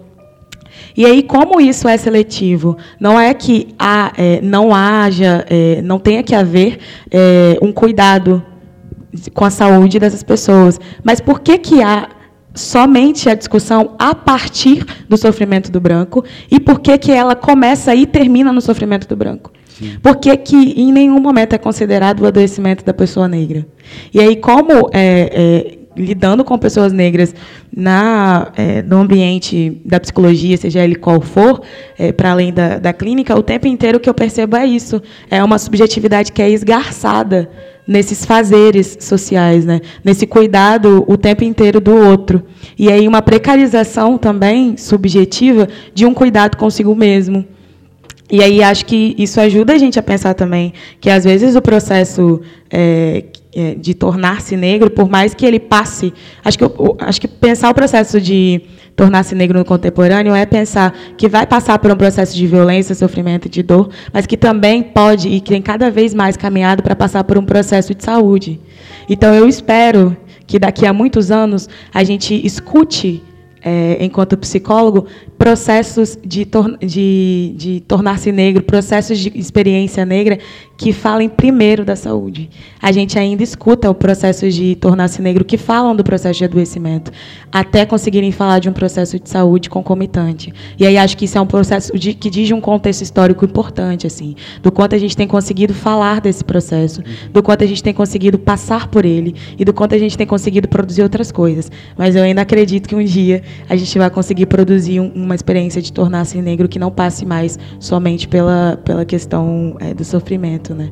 Mas acho que era só isso. Eu queria falar, tem outras coisas para falar, mas eu queria voltar nisso que você falou, porque eu acho que é importante mesmo a gente estar tá atento do quanto isso distancia a gente de uma produção de saúde para consigo, para consigo mesmo, assim, do quanto o tempo inteiro é também um processo colonizador subjetivo nosso de produzir um cuidado para o outro sempre, né? Somos as mães pretas, as babá preta, a, as ama de leite preta, e sejamos nós homens ou mulheres negras, né?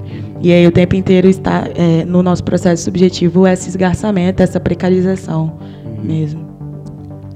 É, eu estou pensando aqui nada conclusivo, mas a partir do que a gente está falando, é, uma coisa que eu acho que é fundamental é realmente é, nós, enquanto sociedade brasileira, pessoas negras e pessoas não negras, não sermos ignorantes é, de África. Eu acho que para a gente se formar é, de uma maneira mais interessante enquanto sociedade, é, a gente precisa conhecer mais assim sobre a história da África, é, para que a gente possa ter mais apropriação mesmo e, e, e ter outra, outros elementos para constituir essa subjetividade brasileira. E aí, pensando nas pessoas negras especificamente, é, isso parece ser mais, mais necessário né, por conta do processo de é, injustiça social mesmo que essas pessoas, enquanto população, experienciam no Brasil. Então, não ser ignorantes de África é, é, é um modo de de nos fortalecermos politicamente e, e, cons, e, construir uma, uma negritude. É, mas uma coisa que eu fico pensando é se, igual o Isa estava falando, se não se eu não tivesse né, se eu tivesse nascido em África não tivesse vindo para o Brasil. Aí eu fico pensando assim isso nem seria possível assim. Você nem estaria aqui né? A sua experiência pensando nesse sentido mais é, é, mais factual mesmo, de nascer e morrer, sem ter outros elementos aí, né? É, a gente nasceu negro no Brasil. Uhum. E aí, como é que é? Como é que a gente está e a gente pode é, criar é, modos de ser negro no Brasil que não o que já está dado? É, Para a gente poder sair também de, uma, de pensar a África como uma África arcaica, uma África que já não existe, né? A África ela faz parte do, da contemporaneidade, né? no, no sentido histórico mesmo da palavra. É, e, e, e assim, saber de toda uma tecnologia africana ou afro-brasileira, é, uma religiosidade, modos é, filosóficos de pensamento, isso tudo é importante para que a gente possa expandir enquanto, enquanto humanidade, enquanto sociedade brasileira. É, porque aí é uma provocação.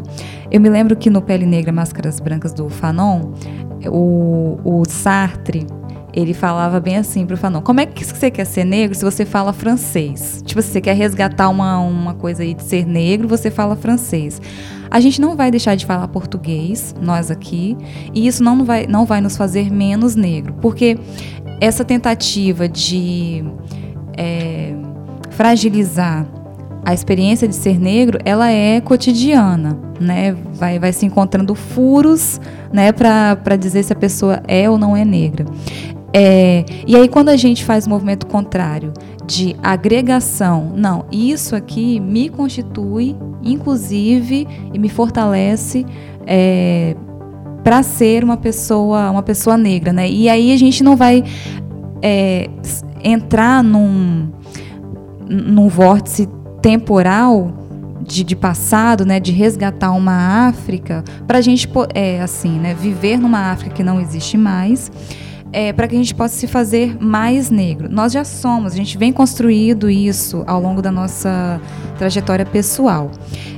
Isso e aí, ao mesmo tempo, estudar a África, todos os saberes africanos e afro-brasileiros, só, só, só vai nos agregar e nos fortalecer para essa constituição de sermos negros no Brasil é, de 2018 é, e, e, não e não assim, né, não nos colocarmos como, como atemporais e ahistóricos na nossa experiência existencial.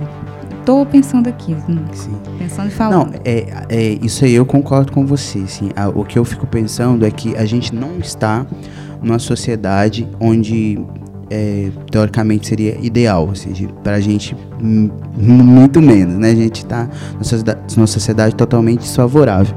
E aí a gente sempre fica é, colocando é, construindo ideias que muitas vezes podem ser utópicas, nesse sentido de construir um espaço onde minimamente eu não preciso mais sobreviver, mas viver, né? E aí eu penso que essas são as estratégias, né? É, é claro, é, não, a gente não pode ser ingênuo aqui de pensar, ah, eu vou voltar, vou, vou comprar uma passagem hoje, vou morar, sei lá, em Lagos, que inclusive é muito caro morar lá. É, então não dá para ser assim, porque é isso, existe um processo de colonização que eles também passaram, que tipo fizeram é, o que fizeram tanto para a África estar hoje com os menores índices né, de DH e, essas, e por aí vai. Então eu fico pensando mesmo nessa construção que a gente tem, eu acho que muitas coisas, como eu disse, eu acho que tem, a gente tem respostas lá no passado, mas se são para a gente produzir um futuro para a gente, enquanto indivíduo e enquanto povo. É, mas nessa perspectiva que eu falei, que a Nayara aqui completou muitíssimamente bem, nesse sentido de, de pensar, para a gente parar um pouco de pensar né, no ideal social para todo mundo, porque às vezes a gente não vai dar conta. A gente precisa dar conta da gente, da nossa saúde, da nossa vida, das nossas alegrias, porque eles já influem demais em cima da gente disso tudo. Já cortam, nos podam, nos matam em cima disso tudo. Então a gente precisa parar um pouco de pensar neles uhum. para pensar na gente e de uma forma como a gente pensava, porque às vezes a gente está tão desgastado, está tão sofrido, está tão tanto de coisa, carregando tantas dores que às vezes fica difícil de pensar soluções, de pensar escapes, de pensar valor de escape.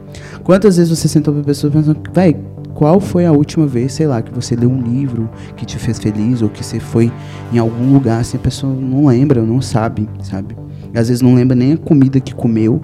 Ou seja, isso tudo é a mecânica, a pessoa tá, tá, tá subjugada ali para viver. E, ou seja, ela tá já, sabe, no, no, ela tá na corrente do sistema, sabe? E ela tá sendo é, esmagada ali pro, pelo sistema e pela, pelo cotidiano, por tudo. Ou seja, às vezes é um choque de realidade de realidade ou não realidade que ela precisa de ter e falar, ó, não é assim que a gente vai viver, vai continuar vivendo. Assim a gente está sobrevivendo e aí a gente precisa agora viver, produzir saúde. E eu acho que a gente tem algumas respostas, tanto no, nos espaços onde a gente pensa a, a nossa afro-ancestralidade, quanto de olhar mesmo, procurar, pô, deve ter algum, algum filósofo africano do passado que falou sobre isso. Eu não sei se tem, mas talvez tenha. Algum filósofo passado falou sobre produção de saúde, sobre uhum. saúde, sobre a nossa saúde, sobre como lidar. Tipo, a, a, forma como a gente come hoje não é ideal pra gente, enquanto população negra, muito menos. Entendeu? Então, isso tudo. Então, essa pensar, tipo, por que comer a couve? Por que, que eu vou tomar um suco de limão pela manhã? Porque isso tudo pra gente é interessante pensar. É claro que a gente não pode ser ingênuo de pensar assim, ah, eu vou voltar para lá e aí tudo vai ficar bom. Não, é pensar o futuro e projetar. E não esquecer também dos saberes que a gente vai atualizando. O nosso povo Perfeito. não deixou de produzir saber, não deixou de produzir intelectualidade. Pelo contrário, a gente continua produzindo, só que infelizmente a, eh, os brancos ainda continuam se apropriando deles, assim, né?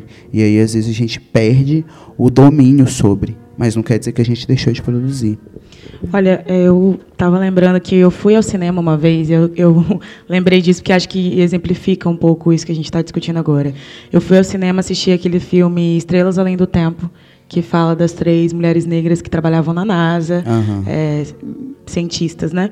E aí é, eu fui ao banheiro depois, como de costume, acertar o cabelo e ouvir as pessoas conversarem, porque gosto de sair do filme e ouvir as pessoas conversarem. E aí eu fiquei muito incomodada, mas na, no momento não soube por quê. Dias depois que foi que eu fui processar o que tinha acontecido, que é, duas mulheres brancas tinham acabado de sair do filme e estavam conversando assim. E elas estavam chorando muito e tudo mais. E aí o que me incomodou foi que na conversa elas disseram é, coisas do tipo ah meu Deus nossa como aquelas mulheres sofriam naquele tempo nos Estados Unidos. E aí eu não entendi nada porque que aquilo me incomodou. Eu falei, gente, é uma conversa normal. Uhum. E aí fiquei muito tempo tentando entender o porquê, o que naquilo tinha me incomodado. E eu entendi que o que tinha me incomodado era a nossa dificuldade de nos localizarmos na história. Sim. Então acho que isso tem a ver um pouco com o que a gente está falando, assim. Como naquele filme é, a gente não se, tra se, tratava assim de um período histórico, de um momento histórico do apartheid dentro dos Estados Unidos, mas que como a gente, aquelas mulheres não conseguiram perceber que é, de que maneira aquele filme também estava dizendo automaticamente, a partir da arte, do cinema, de uma realidade que é atualizada nos Estados Unidos hoje. É a empatia seletiva que você falou. Isso. Como aquele filme também poderia provocar em nós, corpo negro brasileiro, corpo branco brasileiro, que estávamos ali naquela sessão, é, de que maneira aqueles aspectos também se reproduzem na sociedade brasileira atual. Sim.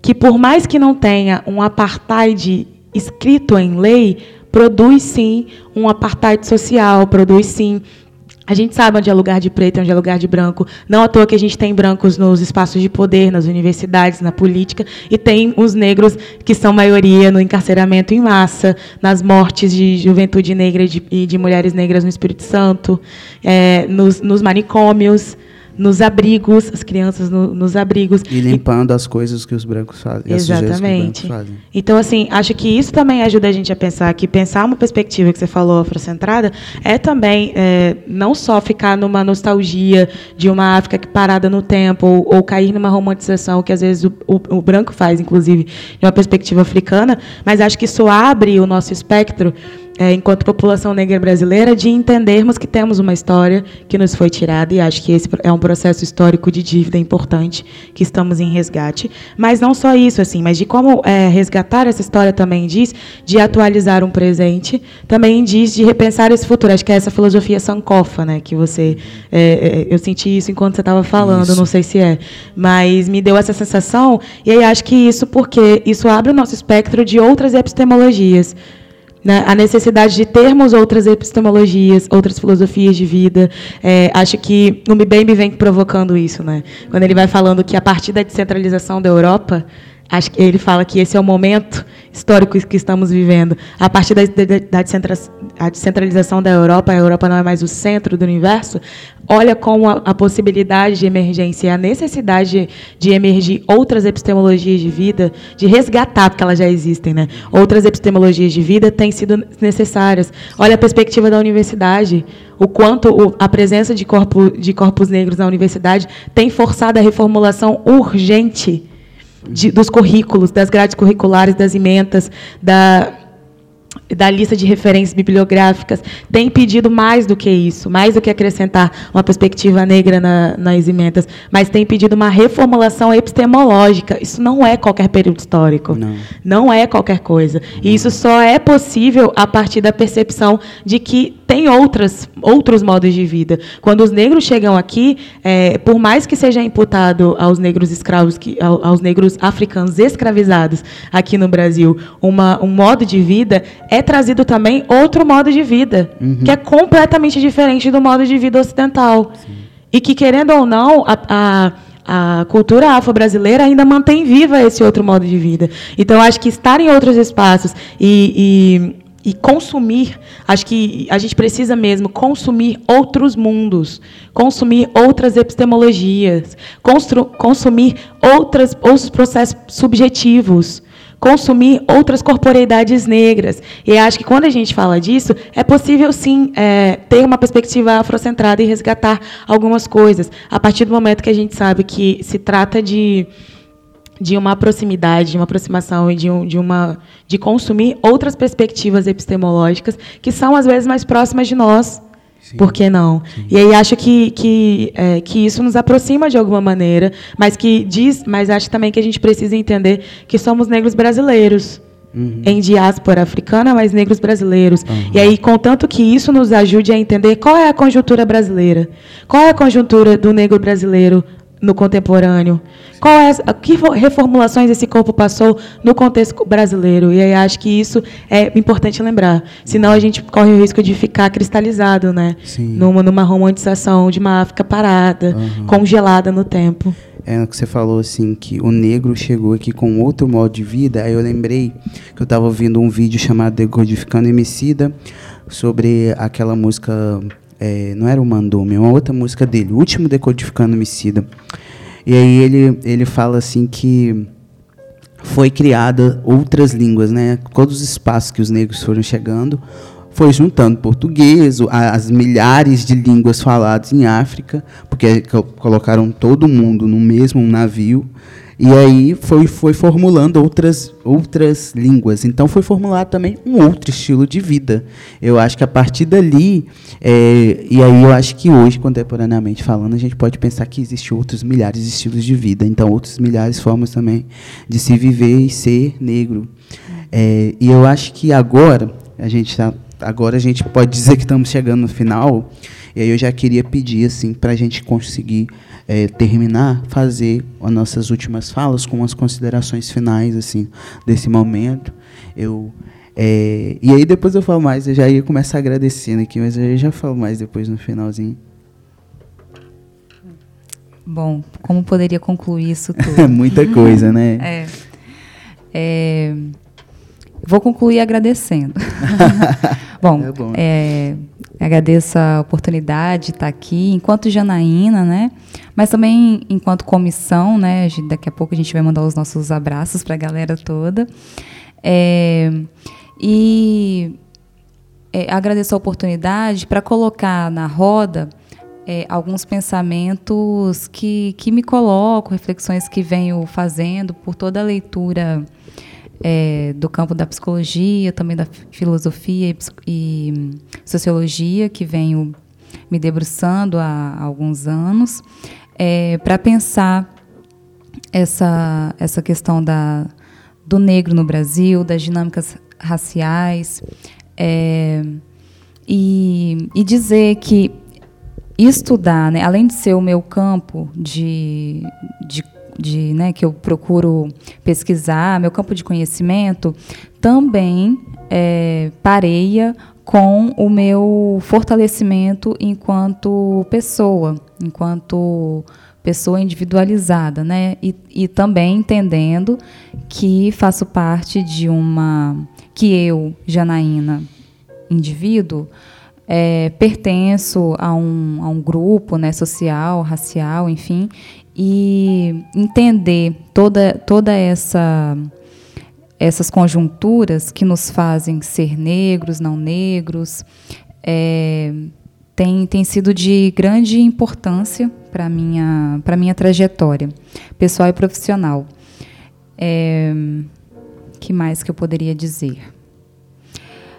Bom, acho que é isso. Um beijo para todos os ouvintes.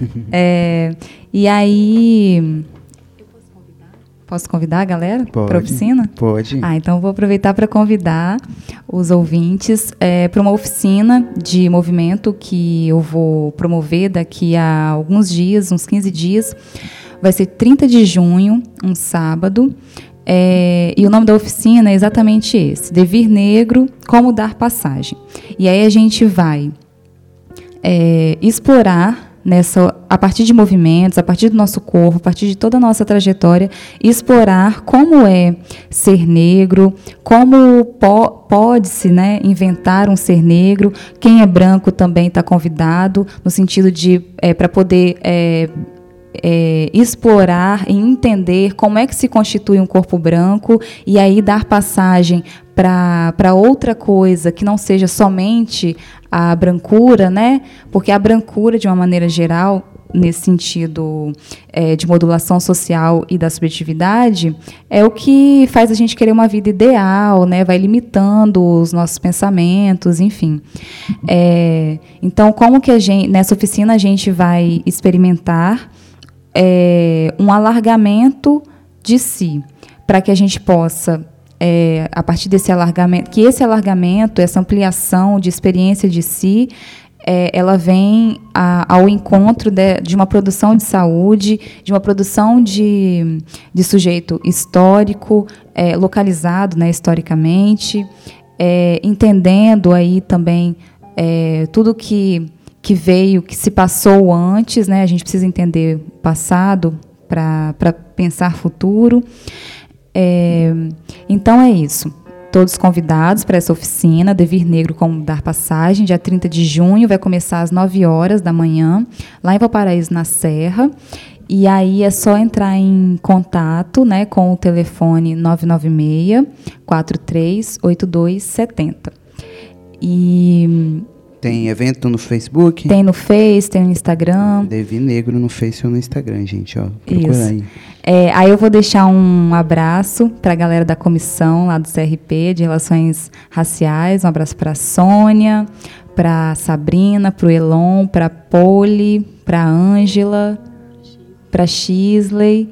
É, e, e, dizer que eles estão sendo é, estar fazendo parte dessa comissão tem sido muito importante para a categoria né, psicólogo no Espírito Santo e realmente é, tá, mesmo que esteja no começo, isso já está redirecionando nesse âmbito mais institucionalizado, né, o que tem, o que queremos e estamos propondo para a psicologia nesse estado. Bacana. É, pensando aí em considerações finais que não concluem nada, uhum. mas que consideram para esse momento final algumas coisas, uhum. é, eu queria é, pensar algumas coisas assim para deixar em aberto para a gente pensar mesmo aqui junto, junto com as pessoas que estão ouvindo também, né, Kiro? É, a gente estava falando dessa possibilidade de ampliação dos espectros para outros modos de vida, e aí acho que tem é, coisas que ajudam a gente a pensar isso assim, né? O Foucault vai falar de uma biopolítica e aí vem o Mbembe falar de uma necropolítica. E aí é, vai, vai destacar, inclusive, que tem, como Foucault disse, uma é, gestão da vida, um fazer viver e deixar morrer, mas o, o Mbembe re, realça é, que tem uma outra dimensão que é a gestão da morte também. O Estado vai fazer matar. E deixar viver também. E aí acho que essas duas dimensões é, são complementares para a gente entender é, que o, o, projeto genocida, desde a escravidão, tem é, imputado nele um, um processo de extermínio do negro, mas que deixa mais do que mortes estatísticas, é, mortes físicas, mas deixa em nós processos simbólicos subjetivos de mortificação, então, eu queria muito deixar isso no final para a gente pensar e estar tá atento a isso. De que maneira a gente pode é, perceber que esses processos de mortificação também podem ser reformulados por nós na nossa vida cotidiana. E aí, é, a partir de um corpo racializado, como é, perceber também que o nosso processo subjetivo passa por uma racialização, que tem uma, uma dimensão e uma experiência de sofrimento, mas que também tem uma dimensão e uma experiência de saúde, de resistência, de ancestralidade, de grupalidade, de coletividade. É, e, e, de relação, né? E aí eu queria muito continuar falando para as pessoas que estão ouvindo e para a gente aqui também, é, já finalizando mesmo, que é como a gente pode pensar também num processo de saúde a partir do momento que esse corpo que foi é, colonizado e hipersexualizado e que continua sendo preterido, criou em nós processos subjetivos subalternos, marginalizados, precarizados, é, mas que também, é, como que a gente pode entender que esses corpos também eles podem ser contaminados, descolonizados e contaminados por outros afetos. Então, a gente tem falado de uma descolonização do pensamento, mas é necessário também lembrar que o genocídio tem uma dimensão subjetiva. Então, é preciso também descolonizar as nossas subjetividades, os nossos processos subjetivos. E é a partir de então, descolonizando, não dá para repetir um processo colonizador, uhum. mas dá o quê? Para contaminar esse corpo com outros afetos. Então, eu queria muito continuar falando para vocês que estão ouvindo de como é que nas nossas relações cotidianas a gente consegue é, produzir afeto em casa, com os familiares, como é difícil as famílias negras é, é construírem uma relação afetiva sustentarem uma relação afetiva. Então, é importante a gente lembrar disso, porque se tratando de, de uma perspectiva contemporânea, o corpo negro que ama e é amado é um corpo negro emancipado. Sim. É um corpo negro que está contra a maré. É um corpo negro descolonizado. E é um corpo negro se contaminando de outros afetos. Se permitindo nos contaminar de outros afetos. E se isso não é produção de saúde, eu não sei o que, que é. Então, eu queria muito terminar com, com, com isso, falando para mim também, falando para vocês, falando para todos nós, para que possamos estar atentos às nossas vidas e às vidas dos, dos nossos pares, pensando aí uma produção de afetos que seja de outra ordem. Ótimo, ótimo. Gente, só tenho que agradecer mesmo é, a todos vocês, inclusive a comissão também. Eu estendo esse agradecimento. Oi? Tá bom. É, e eu queria dizer que para mim foi extremamente importante estar aqui, porque é isso, né? Apesar, como eu disse no início, não poderia dizer, não sei bolhufas nenhuma, então para mim, todo o conhecimento que vocês passaram aqui, eu estou absorvendo como uma esponja mesmo. Espero que, que as pessoas que estão na escuta também é, consigam é, escutar e passar para o próximo, porque foi essas considerações, todas elas foram extremamente fundamentais para a gente pensar e produzir inquietações. É, queria dizer que não tem nada fixo, né? São conversas que não concluem nada, é, mas tem o objetivo de inquietar, de provocar outras questões. Esse espaço é aberto, então se você quiser comentar, é, enfim, é, passar para outra pessoa, comentar mais e, enfim, propor outras coisas também para a gente enquanto produção, a gente está aberto. É, fala aí, agradece mais Eu um queria só é. agradecer, gente, rapidinho. É, agradecer a todos vocês que estão ouvindo, agradecer ao Isa pelo convite, agradecer a Jana pela parceria. Queria mandar um abraço também para a Comissão de Relações Étnico-Raciais, que nasce de um, de um momento muito importante também dentro desse ambiente. Agradecer ao coletivo AMA, que é o coletivo de negros e negras da psicologia da UFES. E agradecer também aos outros coletivos que estão aqui resistindo de alguma forma e a todos os parceiros negros e negras dentro e fora da universidade. Muito obrigada, vamos junto. Massa, massa. Então é isso, galera. Vida longa ao Diáspora, vida longa ao podcast também, Afrocast, que está aí lançando o terceiro episódio. Queria agradecer você que está na escuta, que provavelmente escutou aí mais ou menos uma hora, uma hora e meia de, podcast. É, não se esqueça, tem mais podcast. Volta lá no primeiro podcast de White People, é, onde a gente comenta a segunda temporada, que foi lançada é, recentemente ainda. É, também tem um podcast que falou um pouco sobre a conjuntura política. É, e aí você pode voltar também em todos eles que está no SoundCloud do programa, mais futuramente no Cashbox, a gente vai enviar para lá também. E é isso, galera. Muito obrigado mesmo, vocês que tão, ficaram na escuta até o final. Esse foi o terceiro podcast, o terceiro Afrocast. E é isso. Se liga na programação e agora, sempre de segunda a sextas, aqui na Rádio Universitária, de, 7, de 5 horas, às 17 horas, às 18 horas, com muita musicalidade negra, informação sobre África e diáspora. Um beijo, até mais. Eu sou Isaac Cândido, com vocês, beijo.